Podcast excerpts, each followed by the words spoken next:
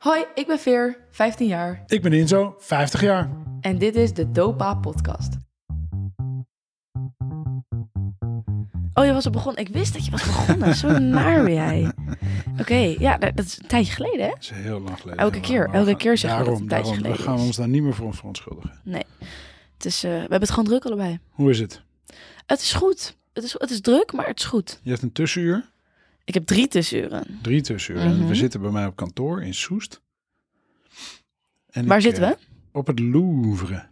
Waar zit dat? Dat is een eh, Soest, is een oud eh, eh, ABN AMRO kantoor. En daar zitten nu allemaal kunstenaars en ondernemers. Lokale ondernemers. En ik heb hier een fantastisch kantoor waar ik ook mijn, mijn meetings en mijn online lezingen kan doen. Maar ook af en toe met jou kan zitten. En dus ik kwam binnenlopen en in één keer zat mijn dochter daar al op mijn Leuk, hè? Ja. Wordt meer in mijn kantoor in tussentijd. Dus Ik wou net zeggen, dus eh, misschien moet jij huur gaan betalen. Oh En, eh, ja, en toen dachten we, nee. laten we maar weer eens een keertje een dopaatje opnemen. Waar gaan we het vandaag over hebben, pap? Wat was ons eh, gespreksonderwerp? Generatieverschillen wilde jij het over hebben. Ja, ik wil het over een paar dingen hebben. Ik wil het hebben over generatieverschillen. En daarmee dan misschien ook... ehm, nou, welke uitvindingen in jouw generatie vind je nou helemaal fantastisch? Dat, dat lijkt me ook wel een leuk onderwerp. Eh, en misschien dan, als we nog even tijd hebben... Heb je dan ook nog wat vreemde gewoontes? Waar Ja, zo'n vuile sneak ben. Ehm, papa, waarom vind je me sneak? Leg even uit naar de luisteraars. Omdat, omdat ik dacht dat het een heel leuk onderwerp was om het te hebben over zeg maar uitvindingen uit onze tijd en zo. En dat dan met elkaar vergelijken, wat we lachen en handig vonden. En dat jij me een extreme boomer vond. En jij vond het helemaal niks, anders had je geen, helemaal geen onderwerpen. Dus ik heb helemaal niks zitten opschrijven op dat vlak. Je hebt heel veel je- opgeschreven. Huh? Oh, oké. Kijk, er staan nog zes, zeven dingen. Oh. Ja, ik heb niks opgeschreven. maar, dat, dat, maar net, daar komen we echt nog op. Oké. Ehm, Oké, maar pap, Ja. even. Ja. Ik, iedereen... Oh, even mijn telefoon uitzetten hoor, sorry. Zo. Iedereen wordt ouder. Dat is gewoon een feit. Ja. Maar ik, ik zit nu... Ik ben 15. En ik heb een vriendin die nu is geslaagd. Ja, dat vind jij echt onwijs. Dat is toch bizar? Nee, ja, ik vind die leeftijd zegt mij iets, maar niet dat je een vriendin hebt die nu de ja, heeft gedaan. Je hebt gewoon Maar zij is mijn leeftijd. Snap je wat ik bedoel? Ja, maar ze, en ze doet een jaar eerder eindexamen dan jij. Twee. Twee. Maar het is meer... Ik vind het zo bizar hoe snel we ouder worden. Ja. Want er zitten, kijk, er zitten heel veel voordelen aan. Zoals? Meer zelfstandigheid. Is dat een voordeel? Ik vind dat een voordeel. Maar je kan het natuurlijk ook zien als een nadeel. Ik weet het elke keer als ik een... eh, we, zijn laatst gaan lunchen hier tegenover met elkaar. Mhm. En toen betaalde ik de rekening. en toen, toen eh, was jij één keer een stuk minder happig om het huis uit te gaan heel snel. Ja. Alles is zo duur. Ja. Het is niet normaal. Ehm hey, maar wat vind, jij nou, wat vind jij nou echt een voordeel van ouder worden? Gewoon in het algemeen. Misschien is het persoonlijk, maar jij Ervaring. Ik vind het heel leuk om gewoon heel veel dingen in het leven gedaan te hebben, ervaren te hebben. Zit ook voor- en nadelen aan. Want je raakt je, zeg maar, je jeugdige... eh, Carelessness. Ja, maar. precies. Die Ja, raak je kwijt. Dus, dus als je, je, ik ben altijd, ik, hè, als je één keer op je, je vingers hebt gebrand aan, of je bent één keer op je bek gegaan om, of eh, ik ben als de dood dat jullie zeg maar in het donker fietsen zonder eh, verlichting op je fiets. Ja, als je een puber Ja. bent, dan interesseert het je niet. Maar ja, als ik in de auto zit en ik zie zeker in zo'n donker dorp als dit in Soest, en ik zie kinderen in een donkere jas, een donkere fiets met geen verlichting, soms zie je ze een paar meter van tevoren pas. Dan denk ik, ja, mijn god man, dat wil je gewoon niet. Dus dat soort stomme kleine dingetjes, ja, dat is het nadeel. Maar het voordeel vind ik, ja, dat je ervarener wordt, rustiger wordt, meer jezelf wordt, heb ik het gevoel. Eh, Je bent minder bezig om jezelf te bewijzen. Ja. Dus dat vind ik allemaal voordelen. Zelfstandigheid inderdaad kan een voordeel zijn. Ja, en bijvoorbeeld ook het, het hele ouder worden, helemaal op mijn leeftijd natuurlijk, neemt heel erg met je mee dat je veel meer, je, mm, je, je, mm, je, eh, zeg maar, je persoonlijkheid een beetje ontwikkelen. Snap je wat ik Ja. bedoel? Ja, Ik denk dat op deze leeftijd, dus eh, van 12 tot, weet ik veel, 20, dat dat de grootste tijd, het is zeg maar de meest belangrijke tijd voor je leven is om je hele personalita personaliteit, persoonlijkheid te, te vinden, zeg maar. ja. Ja, en daarna nog steeds. Maar ik ben het wel met je eens, dat is... eh, ja, we hebben een hond hier op kantoor liggen. We hebben Joep, de, de buurhond, we hier even op Dat is kantoor. aan het snurken. Dus eh, Joep is even aan het snurken als je dat geluid hoort op de achtergrond. Eh, Wat is dat? misschien moet Joep een eigen microfoon geven. En, eh, eh, ja, maar dat, ja, en die ontwikkelt, ontwikkelt altijd door. Ik weet niet of we kunnen opnemen met een snurkende joep op de achtergrond. Maar is een snurk of is een scheet? Ik weet het niet. Ik hoop dat het een snurk is. Oh, wat zielig. Is, mensen, dit is zo'n ontzettend lieve hond. Het is bijna uit een cartoon geknipt gewoon. Enfin, we gaan door. Maar en ehm, ga door, Veer. Jij, eh, jij over ouder worden. Nou, eh, eh, Wat vind jij lastiger aan? Want je hebt het niet makkelijk gehad eh, altijd met dat ouder worden in je jeugd. Nee, tuur, nee, maar ik denk dat iedereen wel struggles Ja, heeft. denk ik ook. Nou, het hele... Kijk, een heel groot nadeel van ouder worden is dat je... Dus waar we het ook hadden, over hadden, je hebt zoveel meer verantwoordelijkheid. En ik denk dat je op een gegeven moment... Kijk, ik ben nu op een leeftijd... Ik heb heel vaak al gezegd... Ik vind mijn leeftijd echt fantastisch. Want je hebt wel de vrijheid, maar niet de verantwoordelijkheid. Dus ik heb niet de zorgen dat ik de huur moet betalen. Of dat ik eh, voor kinderen heb waar ik voor moet zorgen. Snap je? Ehm, en ik heb wel juist mensen, zeg maar bijvoorbeeld mijn ouders, die zeggen: Oké, ehm, ik wil gewoon dat je zo laat of zo laat thuis bent. Waardoor je dus niet die verantwoordelijkheid hebt dat je echt helemaal voor jezelf moet zorgen, snap je? Want je hebt bepaalde eisen gewoon waar je eigenlijk nou, aan moet voldoen, als het ware. En ik denk dat als ik op een gegeven moment het huis uit ben, dat ik veel meer ga doorhebben van, yo, je moet, nou niet eens per se qua geld, ben je dan midden in mijn verhaal een selfie aan maken? Jongen, je moet gewoon doorpraten. Dit is toch handig dat we een foto hebben van een keertje van dat we iets aan het opnemen zijn. Jongen. Dit had niemand doorgehad als je gewoon door had geklept. Weet je, hoe- het is ik echt- luister kan- ernaar je. Nee, want het is alsof ik een gesprek heb tegen een muur. Gewoon. maar wat ik aan het zeggen was. Maar dus, ehm, ik denk als ik zo met het huis uit ben, dat ik veel meer ga doorhebben van hoeveel, hoe je verantwoordelijkheid voor jezelf moet nemen. Mhm, Snap je wat ik bedoel? mhm. En ik denk dat dat ook een hele grote, niet eens per se qua geldzaak en alles, maar meer gewoon. voor heel veel mensen gaan in hun studententijd veel te veel zuipen, omdat ze niet meer die. restr- dat, dat, die grens hebben van ouders, zeg ja, maar. Ja, ja, precies. ja. En ik denk dat je daar wel mee moet oppassen, op een bepaald niveau, zeg maar. Ja. Dus hoe, ik ga zorgen, hoe ga ik daarvoor zorgen dat je niet te veel gaat zuipen? Nee, maar niet per se dat hoor, maar meer het, gewoon, in het algemeen. Ik denk dat het gewoon... Ik denk juist dat ook die hele fase van het huis uitgaan... dat dat weer een hele nieuwe fase is van ouder worden, snap je? Ja. Veel meer verantwoordelijkheid. Ja. Maar je hebt natuurlijk ook heel veel lol in die tijd. Omdat je dus zoveel mag en kan. En dat je helemaal bepaalt zelf wat je doet. omdat je er nog net een beetje tussenin hangt. Dus je moet wel zeg maar zelfstandig op je kamer of in je studentenhuis. Maar je hebt, Maar je nog- hebt niet kinderen of zo. Nee, of, of eh, een, nou ja, ik ging zeggen of een baan. Hoewel je dat eigenlijk, dat is eigenlijk steeds normaler in je studententijd ook gewoon normaal echt gewoon te werken. Ja, En klopt. gewoon je cent te verdienen. Klopt. Omdat het niet allemaal meer eh, in een studiebeurs zit. Ja, inderdaad. Weet je al wat je wil gaan doen? Die vraag kreeg ik laatst. Dacht ik, nou, Ja, ik krijg, die vraag, ik krijg die vraag ook heel vaak. Ik, ehm, het weet je, het ene moment, ik moest, oh, sorry. Ehm, ik moest, eergisteren moest ik, eh, nou, niet echt spreken, maar ik had een interview bij eh Nemo, de studio. Ik moest namelijk een tentoonstelling openen, Ja. eh, Energy Junkies. En daarna, en ik had gewoon een boodschap, ehm, eh, ik had wel een duidelijke boodschap naar alle mensen in de zaal. Van jullie moeten gewoon verantwoordelijkheid gaan nemen voor dat jullie klimaatverandering moeten stoppen. Want jullie zijn degene die daar de macht voor hebben. Ehm, en ik kreeg zoveel eh, reacties. En ik was dus met een man aan het praten daarna. Die ehm, leraar is op universiteit. Nou, een soort van leraar van een, een, studie over eh, duurzaamheid en, Ja. en energie en zo. En ik dacht, nou, misschien wil ik wel eh, nou, een studie die me aanspreekt. Dus interdisciplinaire wetenschap, eh, sociale wetenschap. Dus dat is gewoon een combinatie van sociologie en psychologie en pedagogie en antropologie en alles wat te maken heeft met mensen, zeg maar. Ehm, en mijn motivatie daar heel is achter, nou, als ik weet hoe mensen werken, kan ik ook weten hoe ik mensen kan bereiken.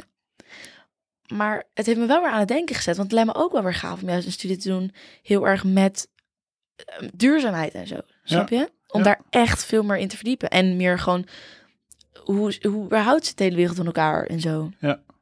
Dus ik weet het niet zo goed. Nee, en ik weet ook niet of je dat niet inmiddels nu gewoon in elke studie veel meer ook hebt. Weet je, Ja, ja, ja. helemaal niet. Nou ja, er is bijvoorbeeld als je gaat naar de site van Universiteit Utrecht en je zoekt op die bachelor van eh, interdisciplinaire sociale wetenschap, dan is er ook wel zo'n, dan staan zulke, zeg maar, hoofdvragen die eigenlijk in die hele Mhm. studie be- kan beantwoorden daarna. Mhm. En een daarvan is ook van, nou, hoe kunnen we nou eh, dit en dit aanpassen op de mensen, zodat we dit en dit kunnen bereiken voor klimaat bijvoorbeeld. Ja. Snap je? Dus het wordt ook wel toegepast inderdaad. Ja. Maar- en waar is die studie? Heb je dat dan bekeken? Dus Utrecht, Universiteit zeggen. Utrecht, ja. Nou, ik de weet niet zeker. plek Ik, plekken? ja, waar- tot nu toe wel. Waar ik hem heb gezien tenminste. Dat vind ik dan wel goed nieuws. Dan ben je een beetje in de buurt. Ja, maar dat is het hele ding. Dat is dus juist niet. Ehm, dus nee, ik moet nog even kijken. Ik weet nog niet. Ik wil sowieso eerst een eh, tussenjaar nemen. En het plan is om dan gewoon half jaar heel veel geld gaan verdienen. Zoveel als ik kan. En dan eh half jaar lekker gaan reizen. Eh, in dus die camper, in een bus die we samen gaan ombouwen tot tiny home. Ja. Dat lijkt me super gaaf. Ja. Ehm, en misschien zou ik dat dan op die tijd ook weer kunnen combineren met dus juist ehm, mensen, mensen me- gewoon eh, misschien spreken of gewoon, een, gewoon mensen meer bewust maken van, van het klimaat en alles. ja. Maar dat zie ik allemaal dan nog wel. Ja. Ik heb nog twee jaar school eerst, Ja. dus eh, Ja. dan zie ik het wel. Maar even terug naar, eh, naar jouw centrale thema die jij voor vandaag had gekozen. Generatieverschillen. Mhm. Vertel eens. Nou, ik, ik was laatst aan het nadenken. Er kwam een vraag. Ehm, en de vraag, er kwam een vraag tijdens mijn les. En de, de vraag was: vind, denken jullie dat jullie generatie meer stress heeft dan mijn generatie? Dus de generatie, Mhm. eh, jouw generatie. En daar was ik zorg over aan nadenken. Want ik denk dat zeg maar, de, de, de hoofddingen van het leven blijven natuurlijk, eh, stressfactoren blijven hetzelfde. Dus school en gewoon dus de hele sociale druk van mensen op school en zo. Ehm, en mensen buiten school. Maar ik denk dat sociale media zo'n grote rol speelt ook in het, in het ehm, jezelf nooit genoeg vinden en zo. Dus daar wilde ik gewoon een beetje over hebben. Wat Ja. vind jij ervan? Wat, wat, hoe heb Nou jij het ja, ervaren zelf op school toen? Vroeger. Ik- ja, ik was wel misschien een beetje een buitenbeentje. Ik vond school gewoon echt leuk. Ik heb volgens mij in de zesde klas op een gegeven moment gezegd... van ik heb nog nooit gespijbeld... dus ik ga nu gewoon expres nog even voordat ik eindexamen doe... een uur spijbelen. Maar ik vond Ja. het altijd wel leuk. Ik was wel een beetje een boefje. Maar volgens mij wel op een positieve manier. Want ik had wel een hele leuke relatie met heel veel docenten... waar eigenlijk scholieren heel snel altijd iedereen vinden sukken... en iedereen eikels vinden. En, ja. en ik had dat eigenlijk niet. Ik vond het wel leuk met heel veel docenten. Eh, dus dus ik, ik, ik was wel een boefje, maar ik zat wel voor in de klas bij spreken. Ik, vond Ja, wel, eh, ik was wel eager altijd. En ik was best braaf in het maken van mijn huiswerk. Ik was echt niet een geniale scholier, maar ik, eh, ik, ik, vond, het, ik vond het best leuk allemaal. Ja. Ehm, maar als je dan vraagt, ja, hoeveel, hoeveel st- eh, stress heb je? Ja, wij- inderdaad, wij hadden toen nog helemaal niet social media. Je, hè, dus je wist telefoonnummers van mensen uit je hoofd. En dat waren Ja. vaste lijnen. Die stonden gewoon eh, in de keuken of in de zitkamer. Stond een telefoon van dat hele, hele familie. Dus dan belde je, is diegene er en is diegene er niet? Ja, dan hield het op. Je, of je sprong op de fiets en je ging kijken of wie op het pleintje hing waar we wel eens hingen met elkaar. Maar zo niet, ja, dan, dan had je geen eh, FOMO, zeg maar. Je had geen Ja, fear of missing ja, out. Niemand wist wat de ander aan het doen was. En dat hoorde je eventueel de dag daarna. Maar je had niet die constante druk, eh, nog die constante verslaving van social media en je telefoon uit je zak trekken. Hoe zat dat met, ehm, met toetsen en zo? Was dat ook al heel erg dat jullie allemaal heel erg bezig waren met overgaan? Of was het veel minder streng toen? Nee, dat is had altijd je, wel dat zo geweest al? eh, Taf is lang geleden voor mij. Ja. Ik- ik- nee, die, had- die had je wel. En zeker natuurlijk eh, eindexamen. Mhm. Ik kan me niet herinneren wat jij wel eens vertelde dat in de vijfde al cijfers begonnen. eh, dat Mee je- dat de ja, dat kan ik me niet herinneren. Ik Ja. dacht echt alleen dat de zesde gewoon al je schoolexamencijfers waren. Ja, En, ehm, eh, maar ik vond bijvoorbeeld dus ook de zesde vond ik een heel relaxed jaar. Want ja, ik studeerde niet zo braaf voor mijn eindexamens. Dus mijn ouders dachten ook echt even van, die gaat het gewoon niet redden. Want ik lag alleen- Mhm. het was heel vroeg, heel lekker weer. Dus ik lag alleen een beetje in de zon te tukken met een boek in de buik. ja. Ehm, maar dan had je school, volgens mij had die schoolonderzoeken daarvoor. Eh, en, en ja, en dat ging allemaal wel. Ik leerde, ik leerde daar wel redelijk braaf voor. Ehm, maar het gaf me, ik kan me niet herinneren dat het me veel stress gaf van toetsen of zo. ja, ja. Want ik heb namelijk echt... Ik Veel meer in mijn studententijd om maar te noemen. Veel meer toen dan op school. In studententijd? Ja. Ja. Ja, Ja. we hadden een systeem in Groningen dat je zelf kon gaan toetsen.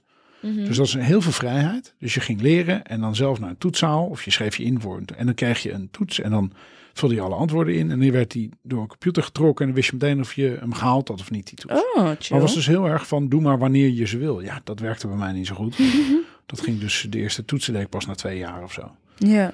Ehm, dus daar liep ik heel erg in achter destijds. En dat, dat, dat vond ik wel lastig. Eh, en dan krijg je dus dat je, als je een tentamen, tentamen niet haalde, dan kon je hem in augustus overdoen. Mhm. Dus je had heel vaak zoiets van, nou, eh, die doe ik in de augustusronde wel. Maar ja, Ja. dan had je natuurlijk een hele zomer met lol en lekker weer en Ja, ervoor precies. zitten. Dus dat was lastig om dan discipline te hebben om echt goed te gaan leren. Ik Precies. ben pas veel later in mijn studie ben ik veel, veel harder mijn best gaan doen eigenlijk. Ja. Hoe deed je dat tijdens je studie? Had je, had je gewoon al een baan? Ik weet dat je een jaar in het leger hebt gezeten tussen je studie door. Ja, dat was geen baan. Dat was een nee, dat weet ik, maar... Nou, ik ben niet de grootste eh, horecawerker. mhm. Ik vond het eigenlijk om uren achter een bar te staan. Dat was gewoon niet mijn ding. Maar ik had eh, eh, bijvoorbeeld in mijn studentenhuis hadden we een studentenchauffeursbedrijfje.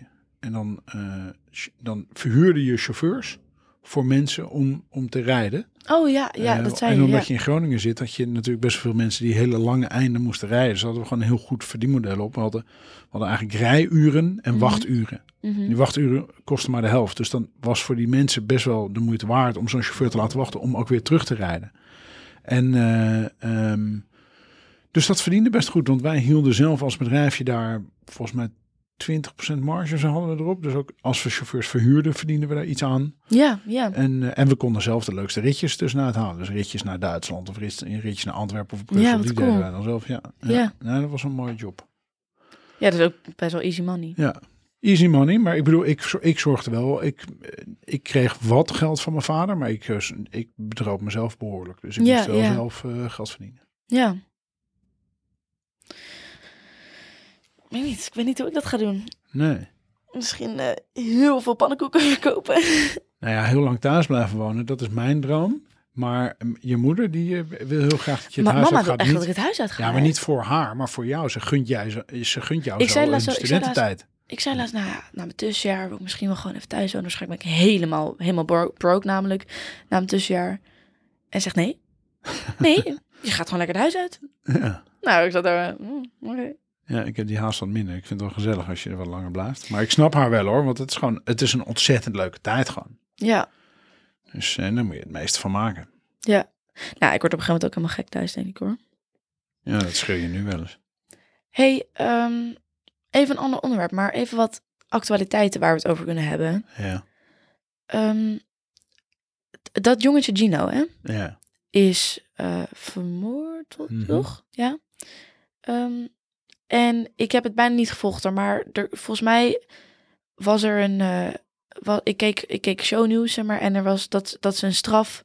Dat, dat de straf die er nu op zou staan, was echt maar een paar maanden of zo. Op moord? Mhm. Nee joh. Oké, nou, ik weet niet wat ik ervan heb gehoord, maar, maar iemand schreeuwde, ja, die moet, die moet echt de doodstraf krijgen. blablabla. Wat vind jij nou? Ja, dat Vind je dat je ooit iemand de doodstraf moet geven? Ah, oh, ik vind dat zo'n lastige discussie.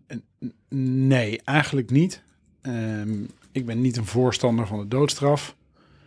En eigenlijk wat je leert is dat überhaupt hele zware straffen. De, de eh, gevangenissen zijn eigenlijk fabrieken voor criminelen. Dan worden criminelen alleen maar nog crimineler. Of niet Ja, criminelen ja. worden daar crimineel. dus, ehm, eh, dus lange straffen is echt wel gebleken dat dat niet per se werkt tegen criminaliteit. Tegelijkertijd snap ik de emotie erachter ook heel goed. Weet je, als, ehm, als mijn kind iets aangedaan zou worden, zou ik ook zeggen: knoop diegene op aan de hoogste boom in het dorp en laat hem een Ja. jaar bungelen daar. Ja. Ehm, eh, maar, het maar puur zeg maar eh, naar de cijfers kijkend, werkt dat niet. Ja. En dat is heel moeilijk. eh, en het is ook een heel moeilijk gesprek, want het is natuurlijk het is een één individueel persoonlijk vreselijk verhaal. Maar je moet toch elke keer kijken naar het systeem. En, en welk systeem kan dan het beste ervoor zorgen dat dat niet nog een keer gebeurt. Maar dat helpt de ouders van zo'n zo'n jochie helemaal niet natuurlijk. Dus in principe ben ik niet een voorstander van de doodstraf. Ik heb, ehm, ik heb wel het idee, maar ja, dat is misschien ook wel weer een, een vreselijk idee. Kijk, je moet eigenlijk iedereen altijd en elke keer op dezelfde manier berechten. Mhm. Dat, dat staat zelfs in de Mhm, grondwet. mhm. Eh, alleen, ehm, hier, daar komt mijn buurman, komt Joep weer even halen. en ehm, eh, even, even wat tussendoor. Ehm, En ik heb toch wel eens dat ik denk, nou, als iemand de fout in gaat, en die gaat nog een keer de fout in, Mhm. en die gaat nog een keer de fout in, Mhm. en die gaat nog een keer de fout in, moet je dan die vierde, vijfde keer er nog net zo naar kijken als de Ja, eerste ja. keer, de tweede keer? Of heeft iemand dan zijn lesje niet geleerd en moet je hem dan nog zwaarder straffen? Alleen het punt is Maar- dus, dat is weer tegenstrijdig met dat dat zwaarder straffen niks oplost. Weet je, de meeste daders zijn allemaal ook slachtoffers. Daardoor zijn ze weer dader geworden. Precies, En ja. hier zijn jongens waarschijnlijk ook misbruikt en mishandeld in zijn jeugd. Ja, of heeft gewoon inderdaad super heftige dingen meegemaakt. Ja, ja, en, dat, en, ja, en dat praat natuurlijk zo'n eh, zo'n misdaad niet goed. Ehm, maar een straf gaat daar dan, of een hele zware straf, of een doodstraf, en zeker een doodstraf, gaat daar natuurlijk niks aan veranderen. Nee. Nou, je wilt diegene gewoon weg hebben van de hele wereld. Maar het andere moment, dat, dat noem je een gevangenis. En dat is precies dus inderdaad Ja. wat, wat is gebleken dat niet helpt. Ja. Ja, en is, in Nederland is nog, ook nog een ietsje ander verhaal dan sommige andere landen. Want als je la- een tijd geleden ook een heel goede documentaire gezien over het eh, strafsysteem of het gevangenissysteem in eh, de Verenigde Staten. Eh, ja, hoe dat ook gewoon, dat is commercieel hè. Heel Ja, veel ja, gevangenissen zijn ja. commerciële bedrijven. En hoe dat omhoog gegaan is in een hele korte tijd. En, Niet normaal. en vooral ook nog ten koste van bepaalde mensen in de maatschappij. Ja, dat is natuurlijk gênant voor woorden. Ja. En, eh, Helemaal, wat ik helemaal stuk vind, is dat er mensen vastzitten voor eh, wietgebruik. Terwijl dat nu al heel veel legaal is in heel veel landen. Ja, en in die landen, dus, dus in bijna alle staten in de Verenigde Staten, is het inmiddels legaal. En er zitten dus Ja, nog steeds mensen precies, in de bak dat- voor, dat voor een zeg jo- ik. jointje in Ja, precies. Ja, Al denk ik dat ook daar weer het hele, het hele racisme deel een heel grote rol speelt Ja. hoor. Ja, denk ik ook. Ik ben nu voor eh, Engels een boek aan het lezen. Dear Martin heet het.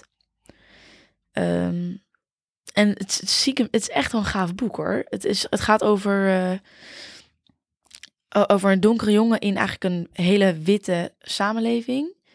Ehm, en hoe ze dan op een gegeven moment, eh, nou, zijn beste vriend, ik zou niet even te veel spoileren voor mensen die hem nog willen lezen, maar gebeurt met zijn beste vriend. En, en er is een heel ding over hoe er dus laatst iemand is doodgeschoten om, omdat ze van kleur waren. En dat dan het argument van de politie is, we dachten dat hij een gun had en dat was niet zo, en et cetera, et cetera.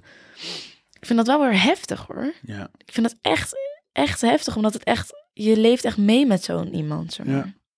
ja, sorry, ik tune er even uit. Maar dit is, een, dit is dus een boek wat je nu Een boek, ja, voor, ja, een Engels boek. Is fictie? Non-fictie. Een fictie. Fictie is. Maar het is natuurlijk, het is natuurlijk het gebeurt gebaseerd. Ja, het, het gebeurt nu nog steeds Ja. heel veel. Dus, Ja. Maar, en, maar überhaupt, jongen, er zijn echt sommige dingen in Amerika. Die, die eh schoolshooting van laatst weer. Ik snap echt niet. Ik snap echt niet hoe dat. Hoe, ik snap niet hoe je kan denken. Kijk naar een land als Nederland. Eh, eh, nou, de laatste keer dat hier een schoolshooting is geweest, is echt, weet ik veel, echt 300 jaar geleden of zo. Ehm, en in Amerika gebeurt het echt elke week. Ja. Ergens wel in Amerika. Ja. Dan zou je denken, hmm, in Nederland mag je niet legaal een, een wapen hebben, in Amerika wel. Er zou toch wel een verband zitten. Ja, grappig is dat. En dan, en, of nou, grappig sch- schrijnen natuurlijk. En, en dan zo'n Trump die dan zegt, ja, het enige wat kan stoppen zijn nog meer wapens. Ja, precies. Weet je? Het is bizar dat je eh, als 18-jarige een winkel kan binnenlopen, een AK-47 kan kopen en ja, eh, van de zotte natuurlijk. toch? Van de zotte. Ja. Maar het probleem is natuurlijk ook, en, ook niet opgelost als je dat nu stopt. Want er zijn nu al meer wapens Mhm. in Amerika dan mensen. Weet je? Volgens mij zijn denk ik dat er 300 tot 500 miljoen vuurwapens Behalve zijn. als je het legaal, illegaal maakt om een vuurwapen in je bezit te hebben. En Ja. dat mensen hem dus zeg maar terugbrengen en dan er wel geld voor krijgen. zeg Ja, omsmelten en eh treinrails van maken. Ja, Ja, alleen dat gaat natuurlijk niet gebeuren in de Verenigde Staten met, eh, met de lobby's. nee. En dat is bizar. Maar het is bizar dat je het recht kan praten inderdaad. Ehm, maar het gebeurt wel. Ja. Heftig hoor. Ja, Echt heftig. heftig. Wat, ja. wat, een, eh, wat een positief onderwerp heb je ook eh, in één keer ja, nee, maar ik vind het wel belangrijk om het er gewoon even over te hebben. Wat, wat jouw blik erop en zo? Ja, en jou hè? Op? Gevangenisstraf. Of nee, doodstraf. Ja, ik, mm, weet je, ik vind, het zo, ik vind het zo'n moeilijke kwestie, omdat je hoort soms dingen die mensen hebben gedaan en dan denk je echt, hoe ben jij nog een mens? Ja. Dat is echt, het is gewoon echt een, ik vind het echt iets buitenmenselijk als je niet meer een geweten, he- het bijna alsof mensen geen geweten meer hebben. Is echt een soort van, het is gewoon een, een lichaam en er zit niet meer een bewustzijn achter. Dat is bijna het gevoel dat ik erbij krijg. omdat, je zo, omdat mensen zulke vreselijke dingen doen. Ik snap gewoon niet hoe je, dat, hoe je dat kan doen. Maar dan denk ik, ja, je wilt die mensen gewoon niet meer op de planeet hebben. Het andere moment ben je niet zelf ook een, een, een murderer als je iemand een doodstraf geeft. Ja, precies. En helemaal als het... Het moeilijke met de doodschap is dat... Het is natuurlijk in heel veel landen überhaupt niet meer legaal. En hoe erg is het als je, als je een doodstraf zou invoeren... en het dus ehm, in, in zaken wordt gebruikt waar het helemaal niet zeker is dat diegene het heeft gedaan of whatever, snap je? Ik, ik, vind, het, ik vind het echt heel moeilijk. Ja. Want ja, maar dus je zou denken, nou laat diegene maar leven, maar dan niet in onze samenleving. ja, hoe dan? Precies, maar dat, dat is dus onmogelijk. Moet hem op Texel zetten. Gewoon van Vlieland een uh, gevangene-eiland maken. Ja, precies. Nee, ja, ik vind het heel moeilijk. Ja. Ik, ehm, Ja, en dat is, het, dat, is het, dat is het ingewikkelde van die discussie natuurlijk ook. Want ook zo iemand kost ook volgens ongelooflijk veel geld ja, om in een gevangenis te hebben. ja, En, ehm, maar ja, om naar iemands leven te... Wat, en, het, het, en het nemen van iemands leven is ook nog eens ontzettend barbaars. Hè? Of het nou de elektrische stoel is of gaskamer, dat blijven natuurlijk ook ontzettend barbaars. Het is niet zo dat Ja. iemand zo klik weg is. ja, omdat mensen nogal sterk zijn inderdaad, ja. Ja. Nou, ik... ehm, Heb je nog een positief iets om op te eindigen, Veer? Hoe ver zitten we in de tijd? Eh, een minuut of 25. Oh, oké. Kunnen we nog Oh, even kleppen? Hey, ehm, dan moet ik weer even switchen hoor, naar een ander... eh, minder- Zomervakantie. dit. Zomervakantie. Gooi ik er zomaar in. Zomervakantie. Ja, Wat, wat over de ja zomervakantie? weet ik eigenlijk niet. Maar die komt eraan. We Ja. hebben zo lang niet een doop opgenomen. Volgens mij was de vorige echt nog in het begin van het jaar. Nee, dat is En we niet zitten waar. nu in juni. Dat is niet waar. Volgens mij was het maart of zo. Zou kijken? Ja. Maar zomervakantie, want wat hebben we? Wij hebben besloten om, eh, nou besloten, besloten. We, we denken om niet, eh, eh, we denken om gewoon met de auto weg te gaan. Oh, dus mijn, ik zal mijn laptop even uitdoen, want begint is heel je hard laptop aan blazen. zoomen? We Ja, denken, dat- nee, we gaan hier een Ik, af. ik denk echt van, huh, wat is dit? Maar dat is mijn laptop, ja. Ja, Nee, want het is zo'n want zo'n gek, ge- gekke huis op eh, Schiphol geweest de laatste tijd. En nog steeds. Dat we ook dachten, ja, jezus. Het is natuurlijk, het, het is natuurlijk ook waanzin dat mensen een soort inhaalslag van vakanties aan het maken zijn. Dat Ja, je juist ja, denkt van, ja. er gaat gewoon minder gevlogen worden na COVID. En nu is het één grote gekhuis. En tegelijkertijd kan ik ook bijna wel om lachen dat we jaren discussie hebben over de grenzen van Schiphol eh, eh, vinden. En nu, die vinden we nu op een soort natuurlijke manier, omdat je gewoon niet genoeg mensen kan vinden om, eh, om het te handelen. Maar dat gezegd hebben, we dus ehm, met de auto. Maar we weten nog niet wat we gaan doen. Hè? ja, en met de elektrische auto, mag ook even worden gezegd. Mag even worden gezegd. Ehm, ja, nee, ik, ehm, weet je wat het ding is? Ik dacht echt, ik, ja, ik voel me zo verwend om dit te zeggen, maar ik dacht, ja, rijden naar vakantie, ruzie in de auto, Dat geen klinkt wel zin in. Ehm, maar ja, weet je, we gingen laatst op vakantie en dan rijden we evenveel. Daar Dus ter plekke waar we waren. ja, dus vliegen en dan alsnog en je moet gewoon ja. eventjes, je moet even door dat saaie stuk van Nederland en België heen, zeg maar. Want daar is gewoon een stuk gewoon niks te zien, weet je, gewoon weilanden, plat. Ja, en tegelijkertijd En zitten jij en je broer 90% van de tijd naar je telefoon te Nou, staren nee, achter in de auto. In nee, welk land je dat ook doet. Ben ik het niet helemaal mee eens. Hmm. Maar, ehm, dus rijden naar vakantie kan prima. En mij lijkt het dus wel leuk om eh, of één of een paar Airbnb'tjes te zoeken en daar gewoon eh, te gaan zitten. Ja. En misschien het eh, een cultuur opdoen. Ja, ik denk dat die twee dingen, maar daar hebben we het eerder over gehad, hoef geen podcast voor op te nemen, dat die twee dingen niet zo makkelijk kunnen combineren. Ik dat Ja. gewoon zonder kitespullen moet gaan. Ja. Maar dat lijkt me ook onwijs leuk. Maar, maar je moeder wil liever gewoon op één plek zitten.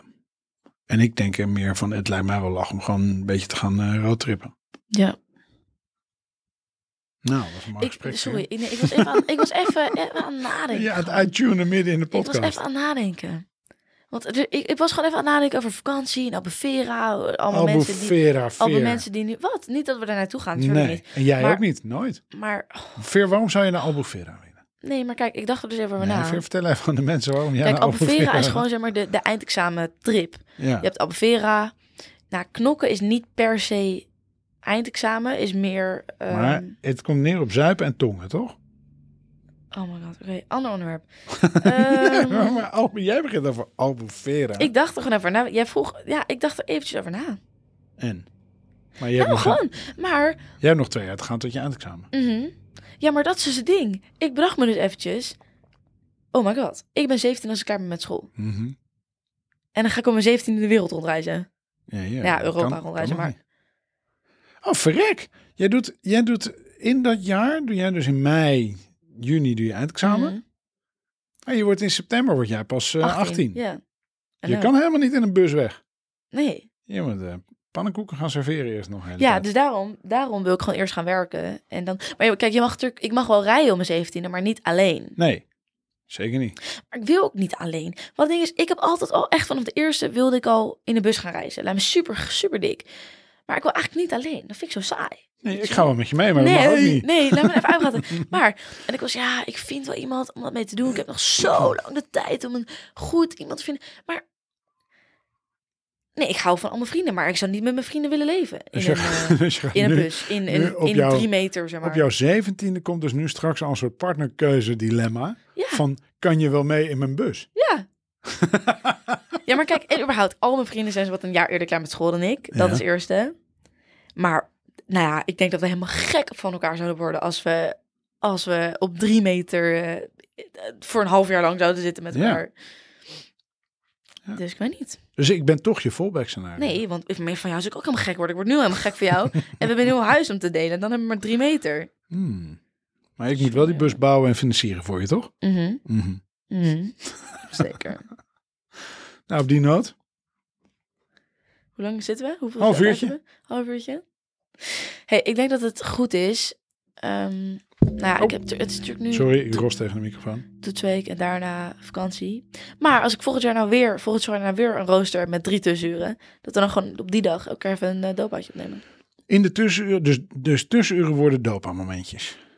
Ja, maar goed mag moet ik even zorgen dat de conciërge dit niet hoort of zo, voordat ik dan een keer te laat ben en zeg... eh, Of dat je aan het spijbelen ben, bent en eh, mij vertelt dat je een tussenuurtje hebt. Nee, ik, ik spijbel nooit. Goed zo. Ik heb volgens mij... Nou, je hoopt dat die conciërge nu een paar keer. ik heb een paar keer met de hele klas, met gewoon de hele klas niet gekomen naar mentorles. Dat soort dingen, maar niet eh, belangrijke uren of zo. En krijg je dan op je donder van een mentor? Nee, maar omdat letterlijk de hele klas er niet gekomen. Dus dan denkt hij dat er een foutje is gemaakt. Nou ja, kijk, dat was eigenlijk wel grappig trouwens. Vorig jaar, ik had eh, meneer Karacelik als mentor. Dat mag je wel horen. Echt strijder van een gast gewoon. Fantastische man. En, ehm eh, en hij appte zo in een groepsapp. Meneer, gaat de mentorles door? Want het was eerste uur, dus ja, niemand wil naartoe natuurlijk. En hij appte. ehm, het antwoord is zoals het altijd is. Dus wij Hmm. dachten, nou nee, we gaan er dus niet naartoe. Dus wij appen zo in de, in de groepsapp zonder mentor. Jongens, niet naar mentorles. Niet naar mentorles. Het gaat niet door. Het gaat niet door. Het is ook echt dus niemand, niemand gekomen. Niemand is gekomen. En dus de volgende dag, we, hebben, we hadden van hem geschiedenis ook. En we hadden zeg maar, het uur daarna geschiedenis. En we komen allemaal binnen bij geschiedenis. En hij, hij zit zo in zijn, in zijn grote leren stoel, weet je, zo'n grote, echt zo'n mannenstoel gewoon. Beetje dominantie tonen. En hij zit zo. En hij zegt zo. Ik heb hier dus een uur lopen wachten. Hè? Ik heb hier 50 minuten lang, heb ik hier gezeten. Wachtend op een van jullie. En niemand kwam. En nou, iedereen moest zo hard lachen. Dus dat was volgens mij mijn enige spijbelmomentje. Hmm. Vind ik wel mooi, collectief spijbelen. Ja, hè? Maar dopa en tussenuur, helemaal goed. We zetten de volgende agenda. Gezellig. Ja. Nou, tot volgende week, hè? Tot de volgende keer, hè.